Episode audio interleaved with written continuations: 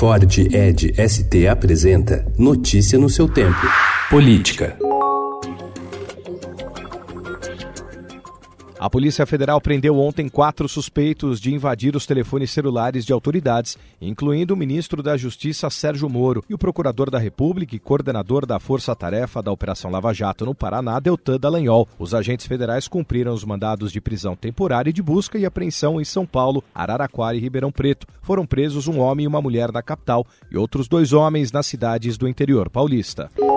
A Procuradora-Geral da República, Raquel Dodge, indicou ontem um novo procurador para atuar na Operação Zelotes, que investiga esquema de corrupção no Conselho Administrativo de Recursos Fiscais, tribunal que julga recursos de multas aplicadas pela Receita. A decisão ocorre um dia após o Estadão revelar que procuradores a acusaram de desmontar a força-tarefa que atua na investigação e foi tomada sem consulta com o coordenador da investigação, o que é incomum.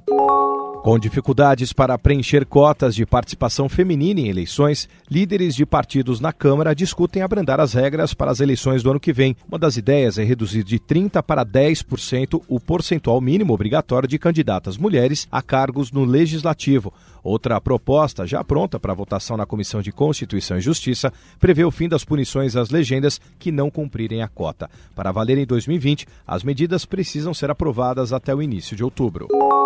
Em atrito com governadores do Nordeste, todos da oposição, Jair Bolsonaro apelou ontem ao carlismo na sua segunda viagem à região. O presidente cedeu espaço privilegiado no palanque de inauguração do aeroporto de Vitória da Conquista ao principal adversário do PT na Bahia, o prefeito de Salvador, ACM Neto, tido como futuro candidato ao governo do estado ou ao Palácio do Planalto. Herdeiro político do ex-governador Antônio Carlos Magalhães, ACM Neto preside o Democratas, partido com três ministros e as presidências da Câmara e do Senado. Embora o partido vote na Câmara 96% das vezes a favor do governo, líderes da sigla rejeitam se declarar abertamente como integrantes da base aliada. Notícia no seu tempo. É um oferecimento de Ford Edge ST, o SUV que coloca performance na sua rotina até na hora de você se informar.